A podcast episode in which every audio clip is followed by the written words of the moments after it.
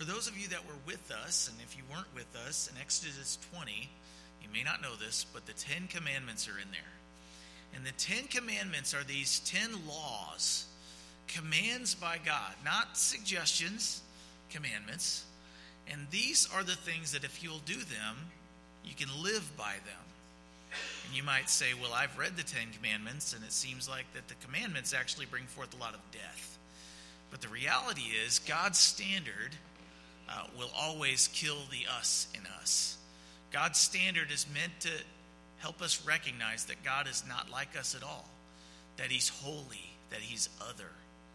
And so, as we read God's law, we looked at the first four, which are all commandments that have to do with our relationship to God, this vertical relationship.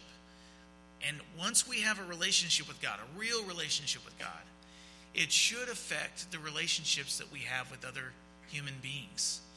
No matter if they're in our family, or if they're in a different country, a different race, uh, even different politics, it should change the way that we relate to one another. And so God changes our hearts. He actually, in the New Testament, writes his law on our hearts so that we don't do it just because we feel like we ought to, but instead we do it because our heart wants to. We have new desires, they've been placed there by the Holy Spirit and we recognize all that God has done for us. And then in response to that, everything that we do for Him is really just us saying thank you. And so as we read through the law today, I want to encourage you. Some of this is confusing for me too. Some of this is new. It's the first time I've taught through it, but it's also, there's some cultural clashing that goes on.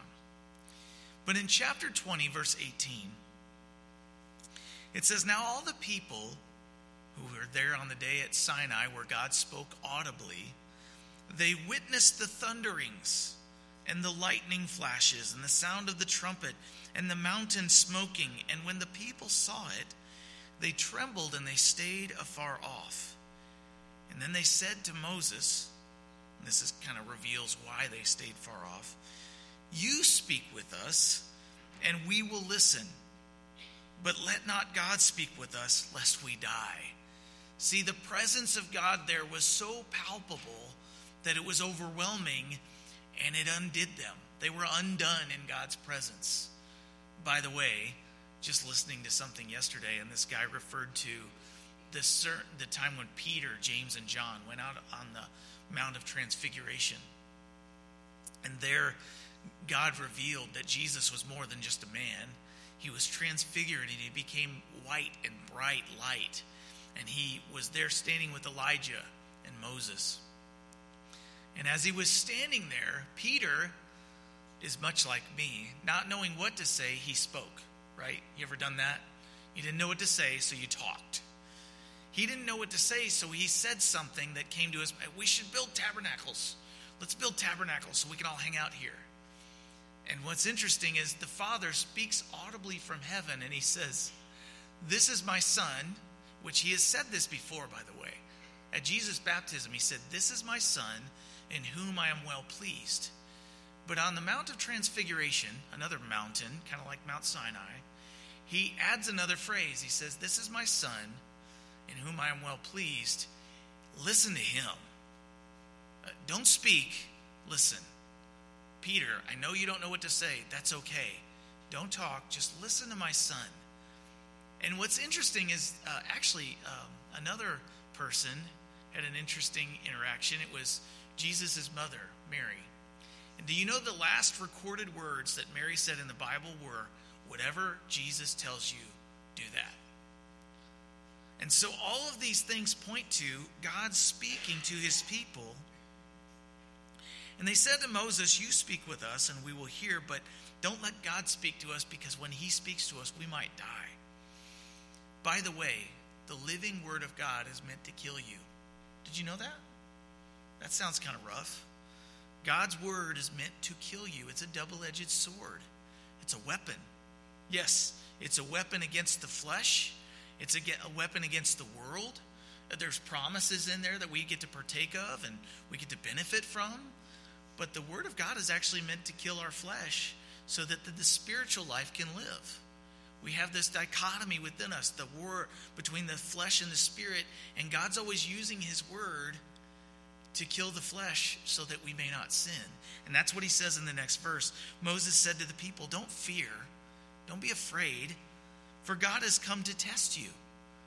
He's rooting the you out of you, He's turning up the heat. And that His fear may be before you, the fear of the Lord that is the beginning of wisdom the fear of the Lord that brings the hatred of sin. He says that his fear may be before you so that you may not sin. And I love this. So the people, still not quite sure, they stood afar off, but Moses drew near the thick darkness where God was. See, Moses had already been tested many times, and he knew the best place, the safest place to be, was in the presence of God. And so these laws that he's giving them, the first Ten Commandments are the broad brush strokes. But how do we apply these laws? And that's where we begin today. In verse 22, he's getting ready to tell them, here's how I am to be approached. I want you to approach me. That's why I brought you to Mount Sinai. But later, you're going to approach me to offer up offerings and sacrifices. And so he says, here's how to make an altar. Verse 22. The Lord said to Moses, Thus you shall say to the children of Israel, You have seen that I have talked with you from heaven. You shall not make anything to be with me, gods of silver or gods of gold, you shall not make for yourselves. So they're not to be, you shall have no idols, no other gods before me. Sound familiar? That's what he said in chapter 20 last week. And then he says, Make an altar of earth, you shall make for me and you shall sacrifice on it your burnt offerings and your peace offerings, your sheep and your oxen. In every place where I record my name, I will come to you and I will bless you. So the altar is to be made from dirt, from earth, from things on the earth. Verse 25 If you make an altar of stone, you shall not build it of hewn stone. In other words, don't carve it, don't chisel it just use it as it is. How are we going to perfect anything that God's already made? For if you use your tool on it, you have profaned it. So as you approach me, make an altar. And an altar was something that was supposed to be made from earth, or we see here rock. But when you make it, I want you to make it from what the elements that are already there. We can't create anything. You ever notice that? We only alter what God has created. But why dirt? Why earth? Well, what are we made out of? We're made out of dirt. We're made out of earth. He formed man from the dust of the earth. And so it's interesting that the altar, where the gifts are supposed to be laid in order to be sacrificed to God, we're made from the same thing. Almost like our lives are to be an altar. You ever notice that we don't build altars anymore? That's because we are the altar that Romans 12 says, I beseech you, therefore, brethren, by the mercies of God, that you present your bodies as a living sacrifice, holy and acceptable before God, which is your reasonable service. It's a response, it's thankfulness to the Lord for all that He's done.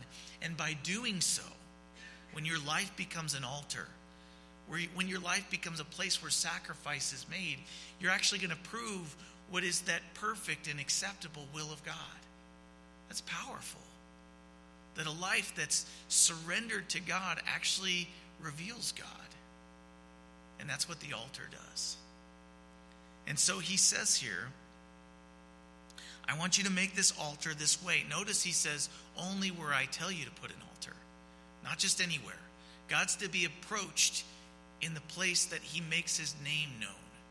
Now, in the beginning, they're going to have this tabernacle, and it's going to move all over the place, but the altar's going to go with it.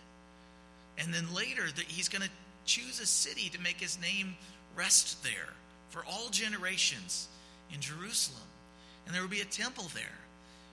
When God is worshiped, he's to be worshiped at this one altar because there's not many ways to God, there's only one. And even that one place to sacrifice, that one place to worship, it all points to the one person whom we will see Jesus in, the only way to God.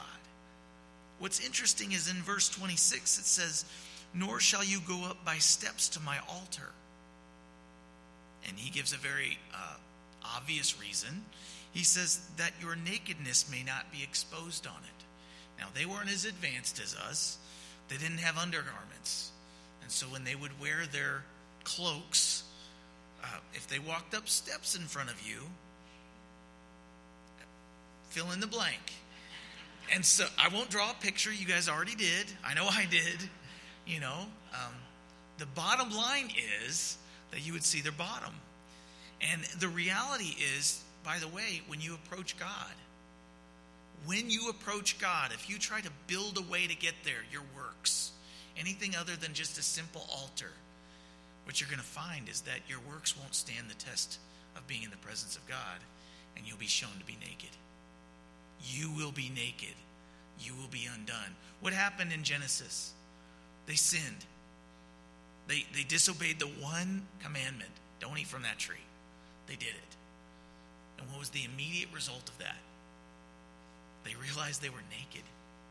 Their nakedness was exposed. And when their nakedness was exposed, they hid. God says, Don't be in hiding. Approach me the way that I say to approach me. But when you do that, don't make steps. By the way, there's one time in the Bible that says that you actually there actually is a way to heaven, and it calls it a ladder. Jacob was worshiping. He laid his head on a rock. He had a dream. There was this ladder where angels were ascending and descending from heaven. And, and in John chapter 1, Jesus said, I am that ladder. That there's no stairway to heaven like the song says, but there is a ladder, and it's Jesus Christ. So, now let's get into something you all are familiar with. Let's talk about slaves. Let's talk about slavery, right? We need some laws to deal with our slavery problem. These are the judgments which you shall set before them. These are the guidelines for judges. Now, I know I have at least one lawyer in the crowd, but law is a way that we govern society in order to deal with relationships. It's really not about the laws, it's how we relate to each other. How do we settle disputes? Who's right? Who's wrong? Well, they had judges, and the judges didn't just come up with whatever they wanted. The judges would have to mete out justice based on the laws that are already there. And so these laws are going to concern civil disputes in Israel. So, chapter 2, excuse me, 21, verse 2. If you buy a Hebrew servant, he shall serve you six years, and in the seventh he shall go out free and pay nothing. If he comes in by himself, he shall go out by himself. If he comes in married, then his wife shall go out with him. So, if you buy a Hebrew servant, now, why would you buy somebody that is from your nation? Well, some of the people would get into debt and so when someone's in debt, they have to wait, have a way to get out of debt. And since the government wouldn't do it, you would go to a fellow Hebrew and say, Hey, I've got this debt. I need it paid off, and I have nothing to give in retribution or, or in exchange for you paying off my debt. So I'm going to give you me. I'm going to be your servant until my debt is paid off. Well, you could imagine an owner would kind of get used to having a servant, and eventually they'd say, uh, you're just always my servant. There's no end. Well, you you know, when you originally paid off the debt, money was worth this much. Now it's because of inflation, things have gotten more expensive. So you really owe me 10 years, not just 6. It was 6 back then, but the dollar's not worth the same anymore. Well, God said in his law, no, there's there's a limit. So 6 years is the max. And after 6 years, you get to go free. Sounds kind of like the Sabbath, right? Six days you shall do all your work, and on the seventh you shall rest. So your debt's paid off after six years. If he comes in by himself, though, if he's single, then he shall go out by himself. He cannot own anything while being a slave. But if he comes in married, and, and she's there too, he gets to leave, still married. If his master has given him a wife, and she has borne him sons or daughters, the wife and her children shall be her masters. Not great news, right? But he only has that wife because it was given to him by his master. So she's technically still his property. And so he shall go out by himself. But here's the caveat here's the loophole. It's not a loophole, it's a law. He says, if the servant plainly says, you know what? I love my master. He's done way better with my life than I ever did with my own life. I came in with nothing. Now I have a wife. I have children. I don't want to leave. I, where, where else can I go? I own nothing. I have all my debts paid. Uh, I don't come out with any bad debt. I'm just going to give my life to serve this man who's made it so good. And so he could choose at that point. Verse 6, he says, Then his master shall bring him to the judges, those who are the leaders of the town. He shall also bring him to the door, or to the doorpost, and his master shall take an awl. Now, you've seen awls before, you may not know it. Uh, some of you have used it for all kinds of stuff. It was in the junk drawer. Uh, it's actually meant for putting a hole in leather. But some of you have used it as an ice pick. Hey, sweet, an ice pick. And then you've destroyed your freezer. You've poked a hole in it. But all that to say, they would take an awl, they would take the servant's ear and put it on the doorpost at the front of the house. They'd put a hole in it. And then sometimes they would put a gold earring in there. And that was to signify that you were not your own, but that you were redeemed with a price.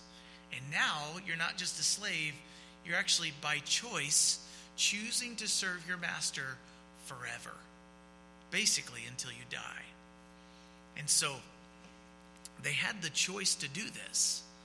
But many, maybe Americans, maybe Romans, would think that this is an absolutely heinous idea. But what's interesting is it is a lot like our relationship with Jesus. We're not called to be uh, employees of Jesus where we can choose to come and go as we please. We're not called uh, to just be sons and daughters, we're, we're servants. And if anyone would become the greatest in the kingdom of God, Mark ch- chapter 9, verse 35, then he must become the servant of all. But that servitude starts with serving the one who purchased your freedom. Who paid your debt? Who paid your sin debt? Jesus. He paid it all. That's the song. Jesus paid it all. All to him I owe. Are those words or is that your life? It's meant to be your life, not just your words. And not because you have to to earn your salvation. If you're truly thankful and you recognize what God has done for you, serving God becomes a joy because you were serving Satan. And he's a harsh taskmaster, and he does not pay. He only takes, he never gives. Satan doesn't give you no wife. Satan doesn't provide for your needs. He only sucks you up until your life is gone. And so they could be, become bond slaves. Verse 7 And if a man sells his daughter, far be it from me, right? Who would sell their daughter? Well, this is the idea of a dowry. If a man would sell his daughter to be a female slave, she shall not go out as the male slaves do. If she does not please her master, who has betrothed her to himself, then he shall let her be redeemed. If he shall have no right to sell her to a foreign people, since he has dealt deceitfully with her. So, if a man were to buy a servant woman, it would be the idea of buying or paying a dowry for a bride. And she would be coming in under the understanding that she would become a, a wife. But if he finds some sort of uncleanness in her, or she doesn't please him, then he has the option to let her be redeemed, maybe bought back by her family. He shall have no right to sell her to a foreign people. So, even as a slave, sold into slavery, maybe to pay some debt, maybe to get one more person in the, out of the household so you don't have to pay to feed them anymore. Uh, see, the sons could be used for laborers, but the daughters, oftentimes, to keep them delicate, they would betroth them to husbands, number one, so that they could have a family, but number two, uh, so they didn't have to feed them anymore. Just plain and simple. They didn't have a health care plan until you're 30 thousand years old. You know, that you couldn't stay in the house and continue to be provided for. And so a practical way to do that is that they would pay a dowry to the to the father, he would get a dowry, and then she would be betrothed to a husband, or in some cases, the son of the man of that house, the master. It says here that he shall not have no right to sell her to a foreign people. So this was to protect them from being sold into other nations, since he has dealt deceitfully with her if he doesn't actually marry her. Verse 9 If he has betrothed her to his son, he shall deal with her according to the custom of daughters. So he, she essentially becomes a daughter to him. Now, verse 10 If he takes another wife, I would highly advise against this, and I believe the Bible does as well. Many people get confused in the Old Testament because some of the, uh, the main characters have multiple wives. But it was not meant to be so from the beginning. Even Jesus quoted Genesis for this reason, a, a man shall leave his father and mother and be cleaved or uh, connected to his wife permanently. But in the case, many times, we see that the Bible is not condoning multiple wives or multiple husbands, even, but it's just stating the fact that it does happen. So it says there, if he takes another wife, then he has a duty to her to provide for her food and enough clothing and her marital rights. Some of your translations might say uh, the physical relationship that goes with marriage. By the way, anything outside of marriage, physically or otherwise, it's fornication, it's adultery. But here he says, inside of marriage, if you take another wife, you shall make sure she has plenty of food and plenty of clothing, and that her marital rights are given to her. And if he does not provide for all three of these, then she shall be able to go free from that relationship without paying any money. She doesn't have to be redeemed. And so, all of this, again, it's all about relationships. Fair treatment of those who are subservient to the master of the house. There's rules. Everybody serves somebody. It's like a Bob Dylan song or something. But since everybody serves somebody, God's protecting those who are being served, excuse me, those who are serving, and making sure that their rights are being upheld in the land. So, verse 5 through 6, I want to point out something about this bond slave thing. Because a bond slave is somebody that's no longer a slave because their debt's been paid off by their service. They choose to stay with their master. And what's interesting is they become a servant by choice, no longer because of debt. And so, what's interesting about Roman times in the New Testament, when Jesus was living, is that the Romans were very much like us. They really liked to boast about their freedom. But the one that was born among us, who lived among us, who had the right, the sovereign right, you might say, to say, I'm free to do whatever I want. The only one that's lived on earth that had that right to have freedom, guaranteed, was Jesus Christ. And I want to point out the thing he chose to do with that freedom is lay it down. He laid down his freedom. So maybe you've heard a lot of chatter lately about they can do anything to me, but they can't take my freedom. There was a movie you're probably quoting, and I like it too. Um, but that being said, as believers, the only freedom that we have truly is to be punished for our sin. The only right that we have is to be punished by, as sinners. But Jesus Christ laid down his rights so that we wouldn't have to experience the wrath of God, so that we could have a relationship with him and be set free to truly worship God. And so, with that being the case, uh, Jesus, I already quoted this first. He said, If you want to be the greatest in the kingdom of God, you have to become the servant of all. And what's interesting is he told his disciples this, knowing full and well they wouldn't get it right away, but also knowing full and well that he had set his face like flint to become, Mark chapter 10, verse 45, the Son of Man did not come to be served, but to serve to give his life as a ransom for many. And in Isaiah, in chapter 50. In verse 4, Isaiah having a prophecy, a, Old Testament yearning, a, a, an understanding of what was to come and the, the Messiah that was to come. He says in Isaiah chapter 50, verse 4, speaking of the Messiah himself, he says, The Lord has given me the tongue of the learned that I should know how to speak to those who are weary. He awakens me morning by morning. He awakens my ear to hear as the learned. See, Jesus had to hear from the Father as he served on earth. The Lord God, notice this, has opened my ear.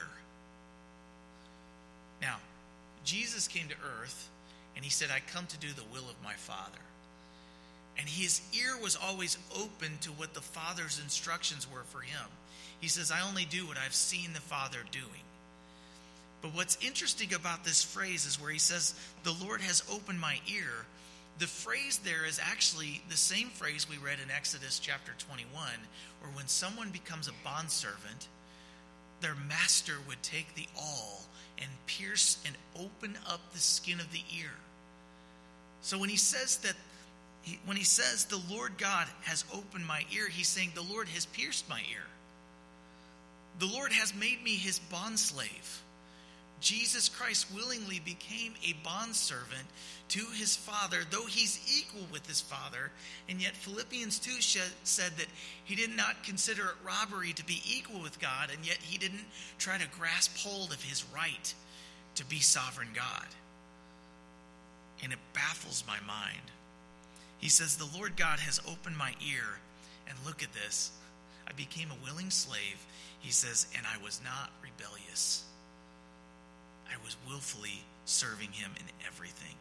And we know that because he willfully served all the way to the point where he said, Father, if there's any other way for mankind to be redeemed and to be saved, then take this cup of suffering from me. Yet, not my will, but yours be done. And the beauty of that is that he laid down his own will, though I believe he was fully willing he said, I'm going to do the will of the Father. I'm going to lay down my life. He says in verse 6 I gave my back to those who struck me, my cheeks to those who plucked out my beard, and I did not hide my face from shame and spitting. I'm willing to serve, but I've got a line in the sand that you cannot cross. But Jesus said, I'm willing to serve no matter the cost. And so, verse 12.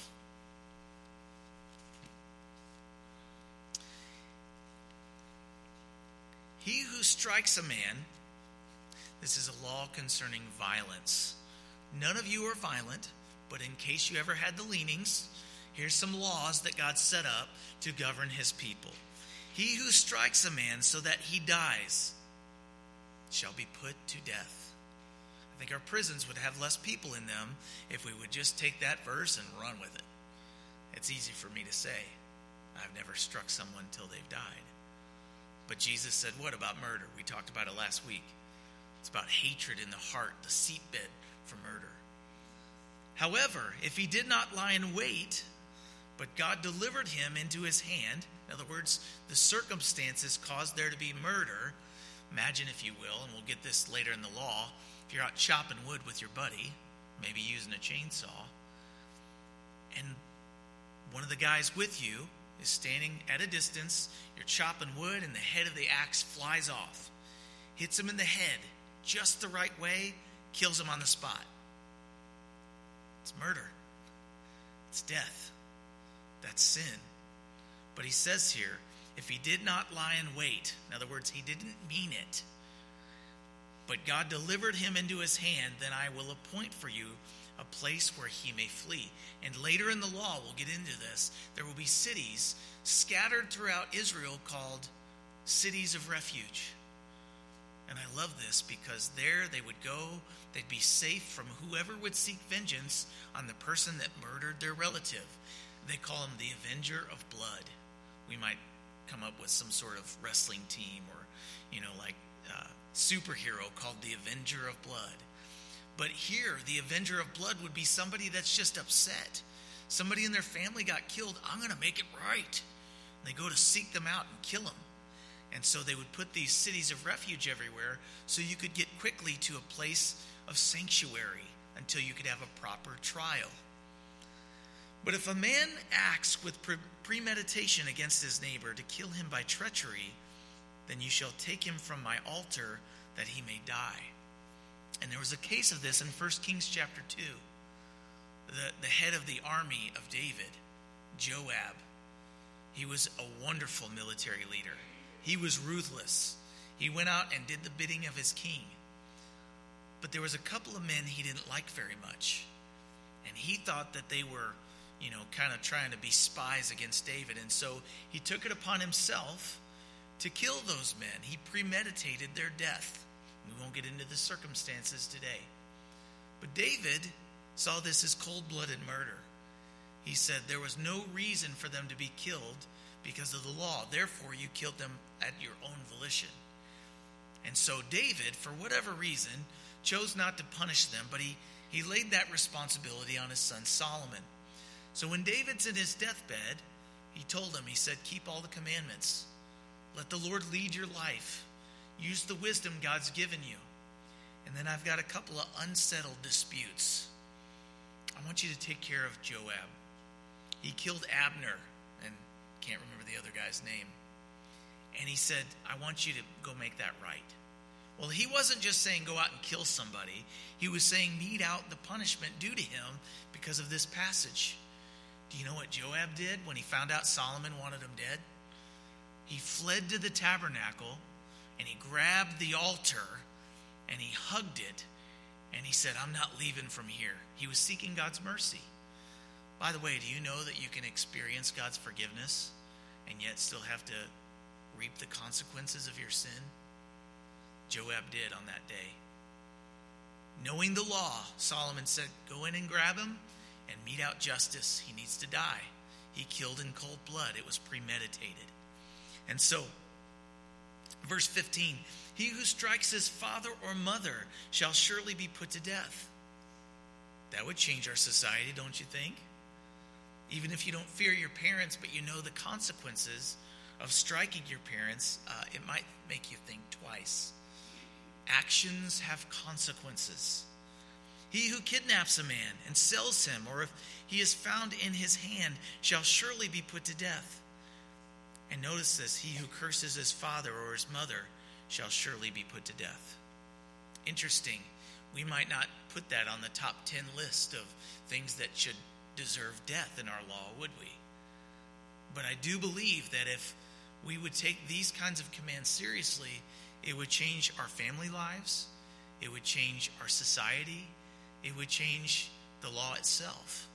And if you turn with me to Romans chapter 1, it's interesting because there's this list. I love lists. Anybody else in here like to keep lists? I like those lists. I don't like lists of my sins. You don't either, I take. But what's interesting is it says there in Romans chapter 1 that as society changes, and as men did not like to retain God in their knowledge, God gives them over to a debased mind to do those things which are not fitting. Being filled with all unrighteousness, here's the things that they do sexual immorality, wickedness, covetousness, maliciousness, full of envy, murder, strife, deceit, evil mindedness. You talk behind people's backs, whispers backbiters. You stab people in the back, might be the modern day translation. Those, who hate God, violent, proud. We kind of like to be proud about things, but I think there's a pride that God says is sin, actually. Uh, boasters, inventors of evil things. Notice this one doesn't seem to fit, but the law says it does. Disobedient to parents so we'll stop there because if you go down to the bottom of this list, those who know the righteous judgment of God, that those who practice such things, and disobedient to parents was in there, those who practice such things are deserving of death. Not a spanking, death. Seems kind of harsh. That's how you know how far our society has gone. So, back here in Exodus chapter 21, he who curses his father or mother shall surely be put to death. That's what the law of God says. And so, verse 18 If men contend with each other, and one strikes the other with a stone or with his fist, and he does not die but is confined to his bed, if he rises again and walks about outside with his staff, then he who struck him shall be acquitted. Not exactly sure what that means, but he's not guilty. He's not guilty as charged. He's not guilty of his death. He shall only pay for the loss of his time. So, during the time that he was injured, during the time that he might have been infirmed for his injury, he's now uh, not able to work. And there weren't any programs to provide for your family, there wasn't disability.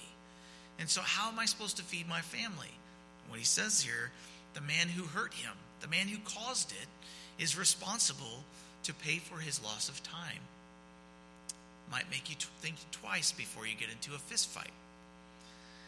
And he shall provide for him to be thoroughly healed.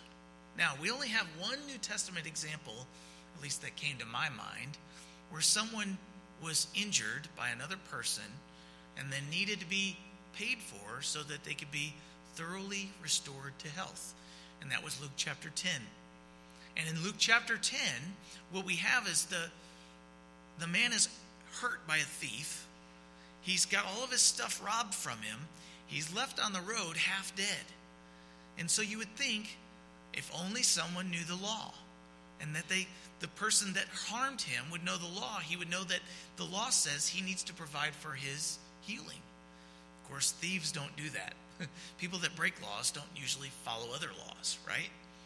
So instead, by God's grace, a priest, someone who has spent his life judging and studying the law, comes by.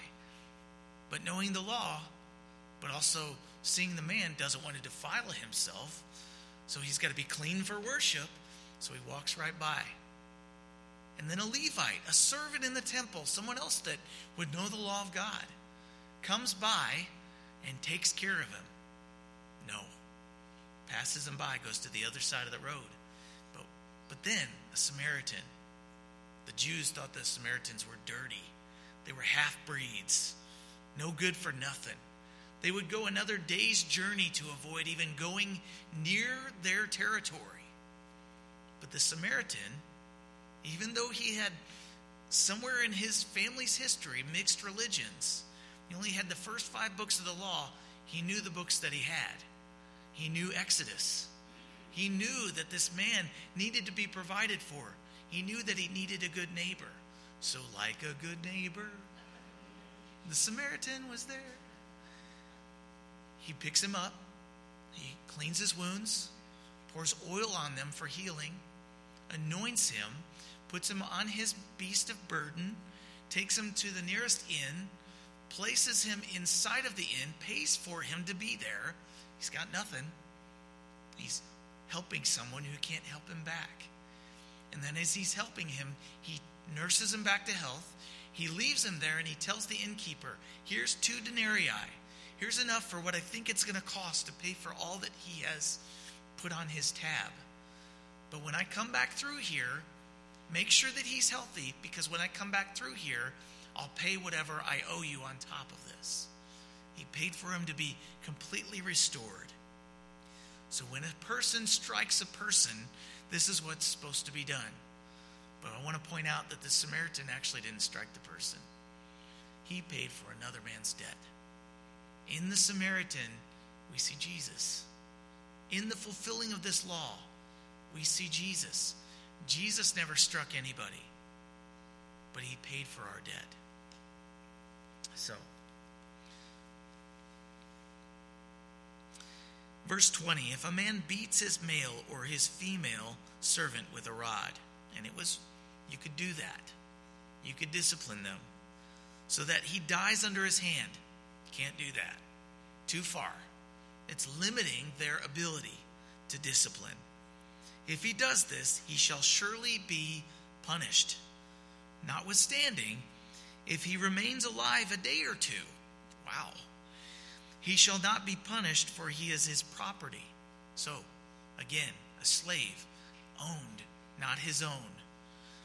Now, verse 22 if men fight and hurt a woman with child, so um, two men are fighting, there's someone pregnant in their presence, collateral damage.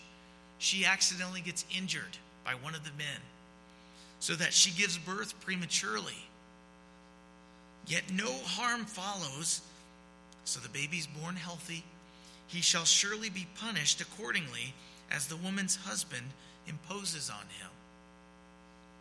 And he shall pay as the judges determine.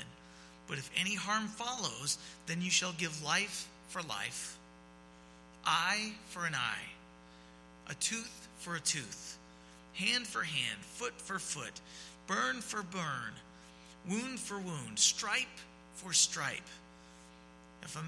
So, so all of this is retribution, right? If there's vengeance to be had, if there's going to be payback for sin that they've experienced, then the life for life and the eye for an eye and the tooth for a tooth, it's not prescribed, it's not required.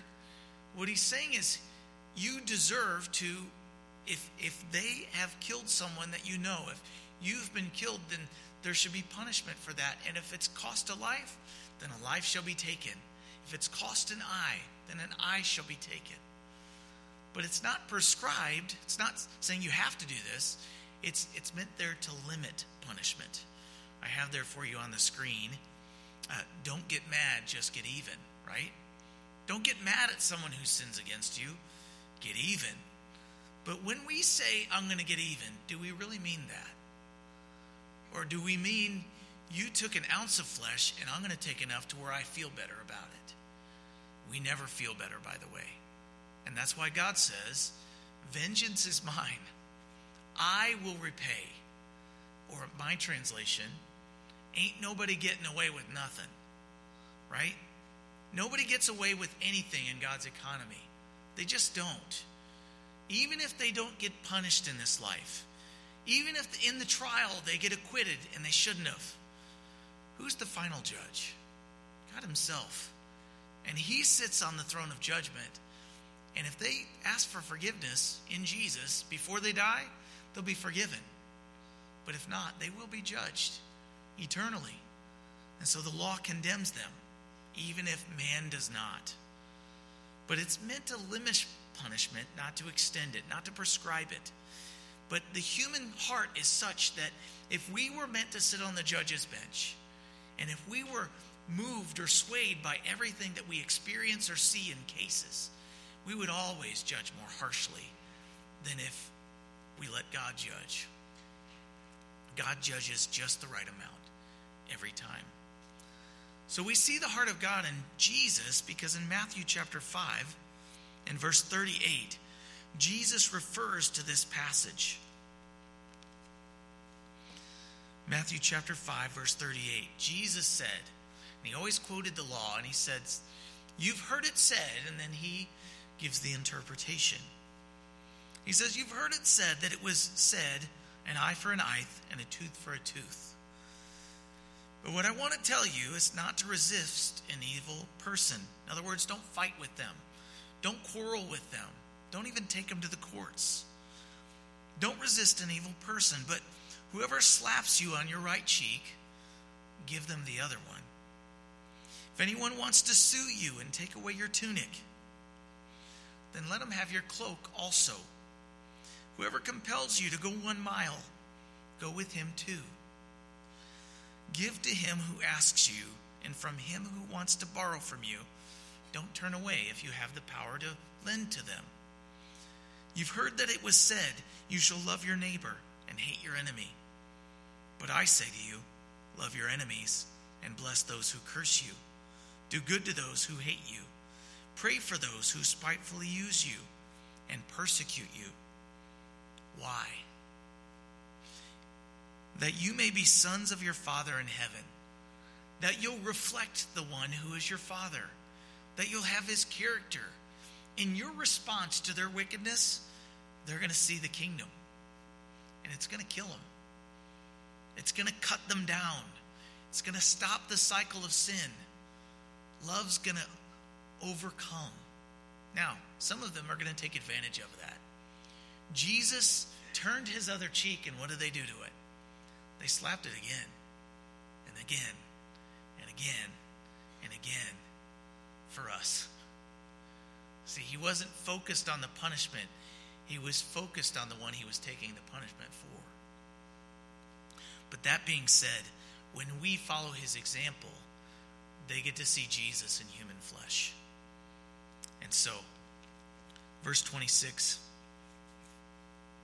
If a man strikes the eye of his male or female servant and destroys it, he shall let him go free for the sake of the eye. He's permanently wounded him. He no longer owes a debt to his master. His master now owes a debt to him. Here you can have your freedom. If he knocks out the tooth of his male or female servant, same thing. Let him go free for the sake of his tooth. You were out of line. Righteously let him go. Verse 28. This comes into something you guys are all familiar with how to deal with oxen that gore people. If an ox gores a man or a woman to death, then the ox shall surely be stoned. If its flesh shall not be, excuse me, and its flesh shall not be eaten. So the ox is responsible for being violent. Kill the thing, put a bullet in it, get done. It's risking human lives, and they are more worth, they have more worth than the animal. But the owner of the ox shall be guiltless. But if the ox tended to thrust with its horns in times past, and it's been made known to his owner, and he has not kept it confined, so that it's killed a man or a woman, the ox shall be stoned, and its owner also shall be put to death. But if there's imposed on him, the owner of the ox, a sum of money, see, if his ox kills somebody and he knew it had a tendency to be violent, then he can be put to death for his ox's actions. But if there's imposed on him a sum of money, he shall pay to redeem his life. He can buy his way out of the death sentence, whatever is imposed on him whether it has gored a son or gored a daughter, according to his judgment, it shall be done to him. Now, a little difference here, verse 32. If the ox gores a male or female servant, he shall give to their master thirty shekels of silver, and the ox shall be stoned. So there's a different price on the head of a servant. And if a man, so I'm going to read the rest of this, and we're going to talk about verse 32. If a man opens a pit, or if a man digs a pit and does not cover it, an ox or a donkey falls in it, the owner of the pit shall make it good. He shall give money to their owner, but the dead animal shall be his. Now, if one man's ox hurts another's, so that it dies, then they shall sell the live ox and divide the money from it, and the dead ox they shall also divide. Or if it was known that the ox tended to thrust in time past, and its owner has not kept it confined, then he shall surely pay ox for ox, and the dead animal shall be his own. So these laws are all about settling these disputes and the ox. And all of these things that, that have to be settled, they cost, or they have worth ascribed to them. We could go into a lot of things here, but I want to take just a moment and talk about this servant. Did you notice that when a servant was killed, they had to deal with the ox, but they also could pay to pay. Okay, well, you lost your servant, so here's 30 pieces of silver. It'd be like if you went to someone's house and broke their TV and you did, well, here's the money for the TV. But this is a person we're talking about here. But the person is worth what you would pay for a servant. They would buy the servant. And so, what I believe that this is about is not actually about the servant, and it's not about what the oxen did, but it's about Jesus. And you might say, how?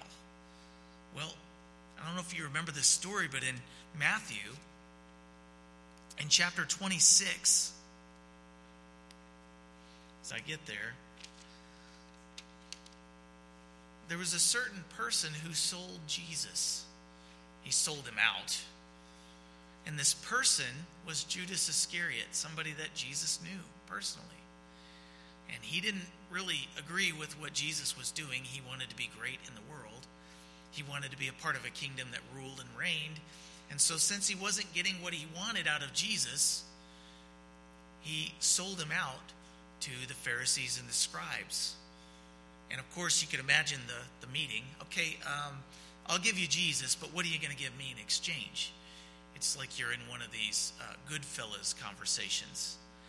And so they said, well, we got to come up with a cost, and I don't really know what people are worth, but I know what the lowest servant's worth, and I don't really want to pay any more than that. So they haggled over the price of Jesus' life. And they, they settled on the price 30 pieces of silver. Why? Because to them, he wasn't worth a plug nickel. And they weren't going to go into debt to pay off someone to get Jesus, because all they were going to do with them was kill him. And so they ascribed to him, and what the world sees in Jesus is no worth at all. He's not probably even worth 30 pieces of silver.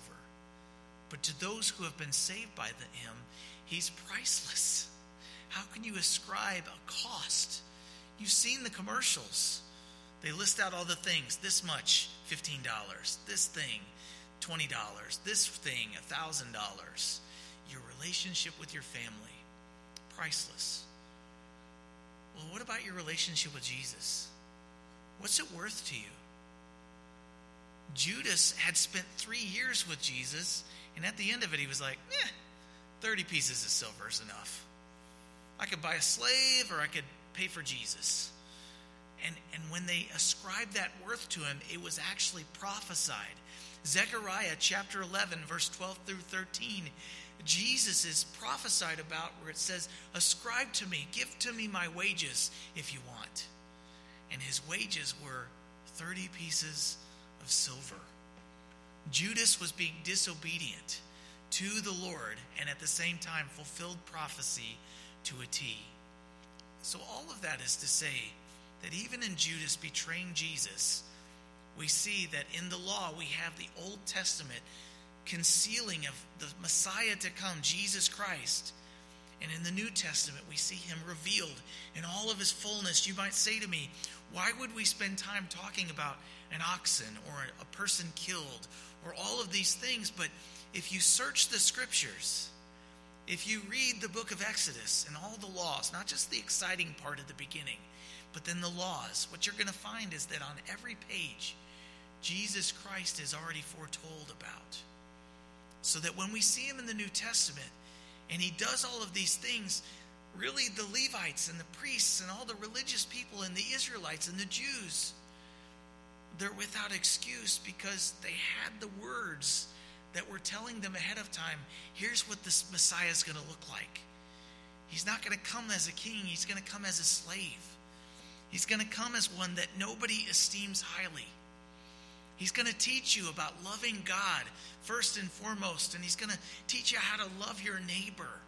Not just the way that you interpreted the law, but the way that the law was meant to be interpreted by the lawgiver.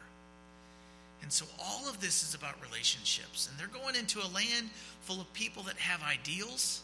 They're going into a land full of people with, with ideas of how, how to worship their gods and how to worship even their God. And he's going, Look, I don't want you to be living in the land of confusion. I want to give you instruction in righteousness, right living before me and right living before your neighbor.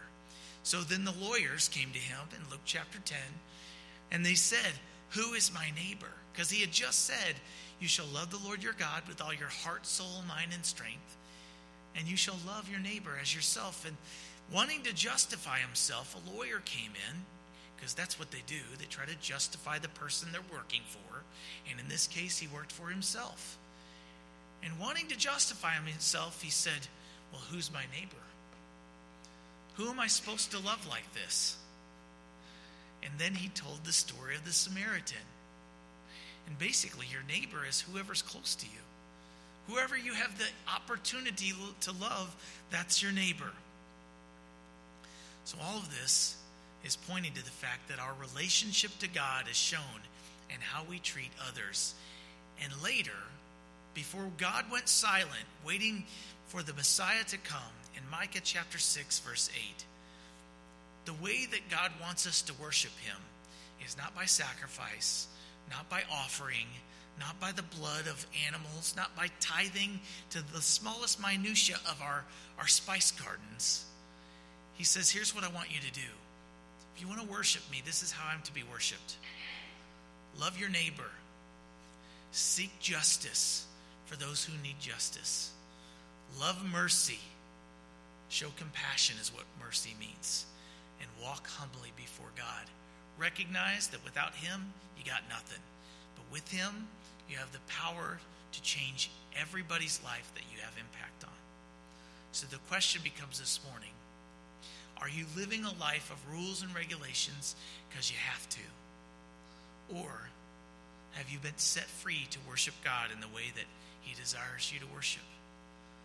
Living justly with your neighbor, settling accounts, paying your debts, and then recognizing that your ultimate sin debt has been paid. All to Jesus you owe. So, Lord Jesus, we thank you for your mercy. We thank you for your justice. We thank you that there were laws and that today we still, in many ways, whether we realize it or not, are governed by laws that were inspired by Moses' law. And Father, rather than kick at it, help us to actually live by the law of the land, and in so doing, have right relationships with our neighbors. And in fulfilling the law when no, no one else fulfills the law, May people see Jesus. May they see our Father reflected in how, when even we do something wrong, we allow you to expose our unrighteous deeds and ask for forgiveness. Man, if we would just simply live righteously, if we would simply own up to our mistakes and our sins and our law breaking, even though no one saw it, the world would see that we're different and they'd see our Father in heaven and glorify his name. So, Father, help us. We want to reflect you. In Jesus' name.